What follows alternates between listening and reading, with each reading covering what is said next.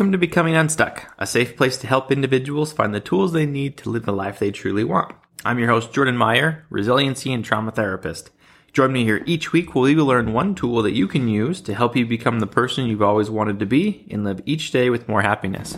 On today's episode, we're talking about anxiety within children. So last week's episode, we talked about anxiety and a lot of the information was geared and, and directed more towards an adult perspective and an adult understanding. Now, a lot of the same principles can still apply. However, I wanted to take today's episode and talk more about anxiety within children and how parents or caregivers can also help these children to better deal with anxiety and to manage it on a daily basis.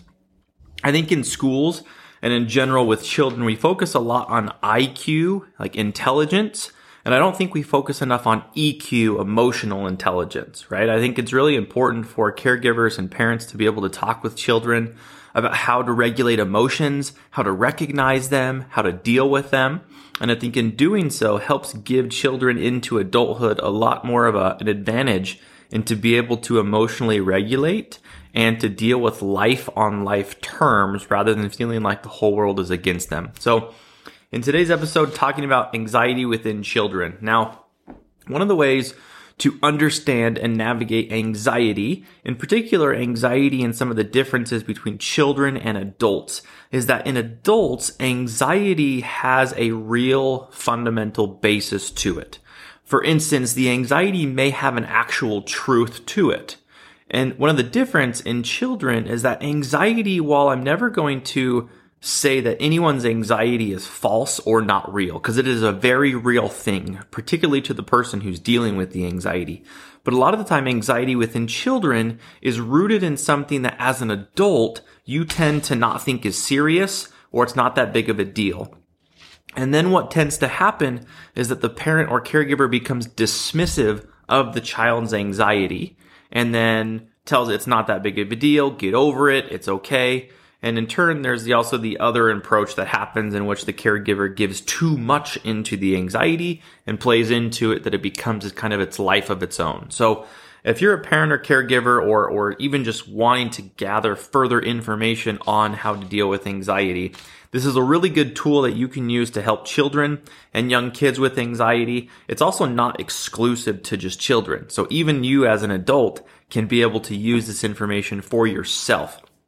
So what we're going to talk about is what we call the three pitfalls of anxiety within children and just anxiety in general. And the three pitfalls really go down to what we call the content trap, the positive approach, and more of what we want to do externalization. So the three ways we can really deal with it, content trap, positive approach, or externalization.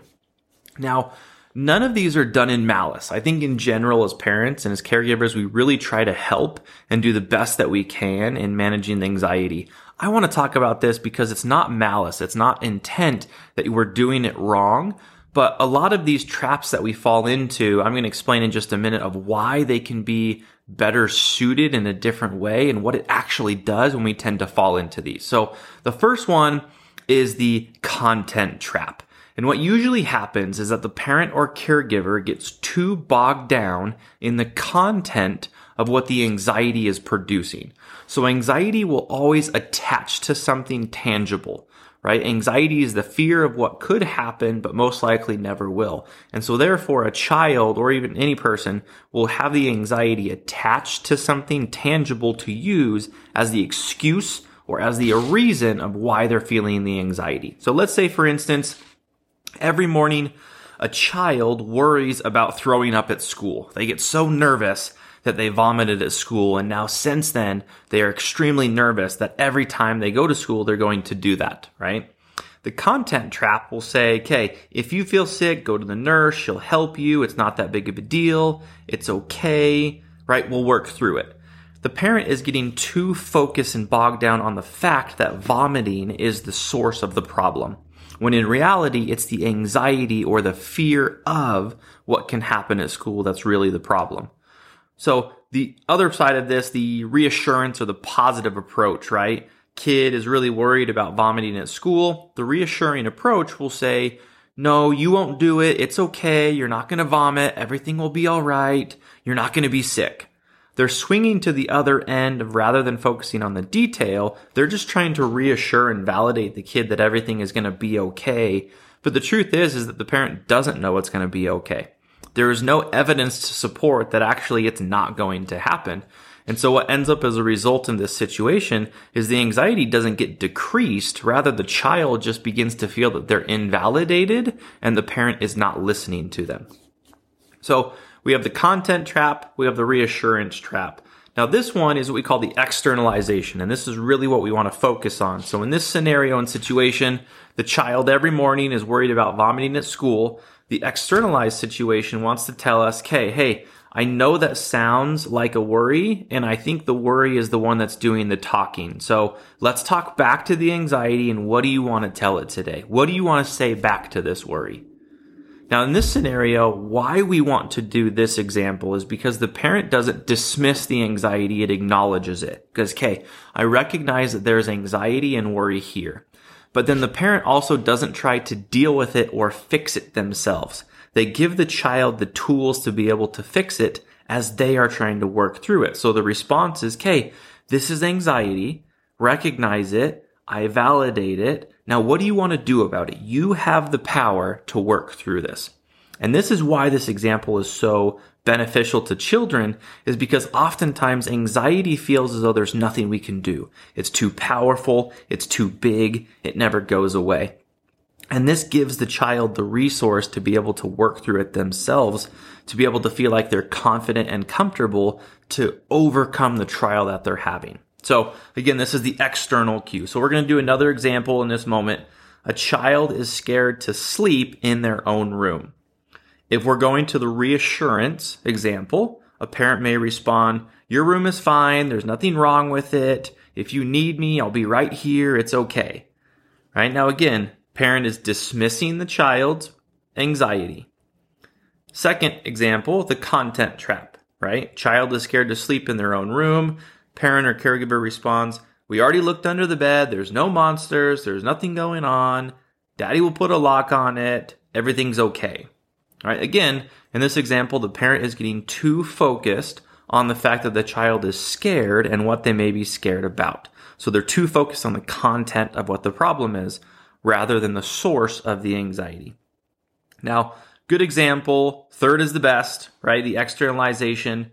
Child is scared to sleep in their room by themselves. Parent or caregiver says, okay, your worry says that every night and your anxiety tells you you can't go to bed because you're too scared. What do you need to tell the worry in order to go to sleep? So again, we want to validate the anxiety, validate the worry, and then give the child the power and the option to deal with it themselves.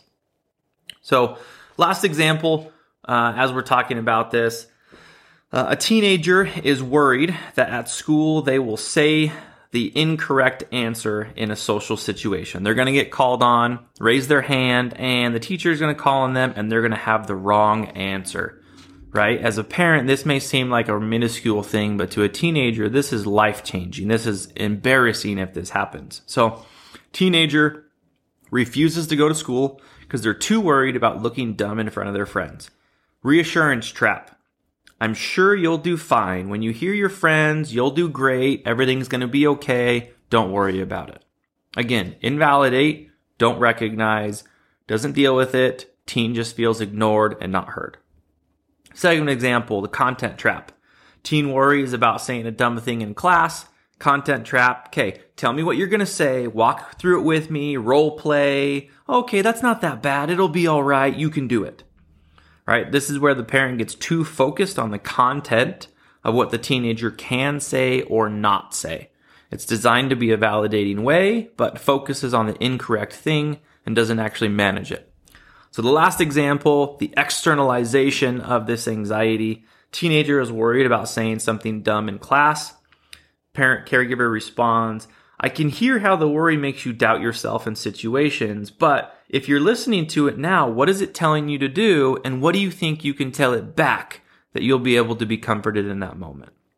So again, we recognize and validate the anxiety. We give a response that helps the child or the teenager in this case know that they have the confidence to deal with themselves.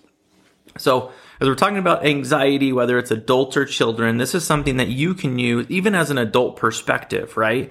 If you get too over focused on trying to reassure yourself or validate yourself that everything is going to be okay and it's going to be fine, you're getting stuck in the reassurance trap. If you're trying to walk through every example of how things can be okay or not be okay, you're getting stuck in the content trap. And so whether it's adult or children, what you're going to want to do is externalize the anxiety. We want to notice it, we want to validate it, and we want to externalize it in a way that gives you or the person you're helping the ability to talk back to it and in turn manage. Now, this is going to give them or you the ability to feel like you actually have power and a choice over your anxiety. And that is a really, really incredible tool to have that you have a say how much anxiety manifests in your life. So something that you can use on a daily basis or to help your children and children in school to better manage their anxiety. Thank you for listening. As always, if you'd enjoyed today's episode, please share with your friends and family and join me here next week. If you happen to live in the Utah Salt Lake area, please reach out for help if needed. You can find me on Instagram at jordanmeyer.cmhc. Follow me on Facebook. And remember, you can find this episode and future episodes on any podcast platform Spotify, iHeartRadio, Apple Podcasts, and I will see y'all next week.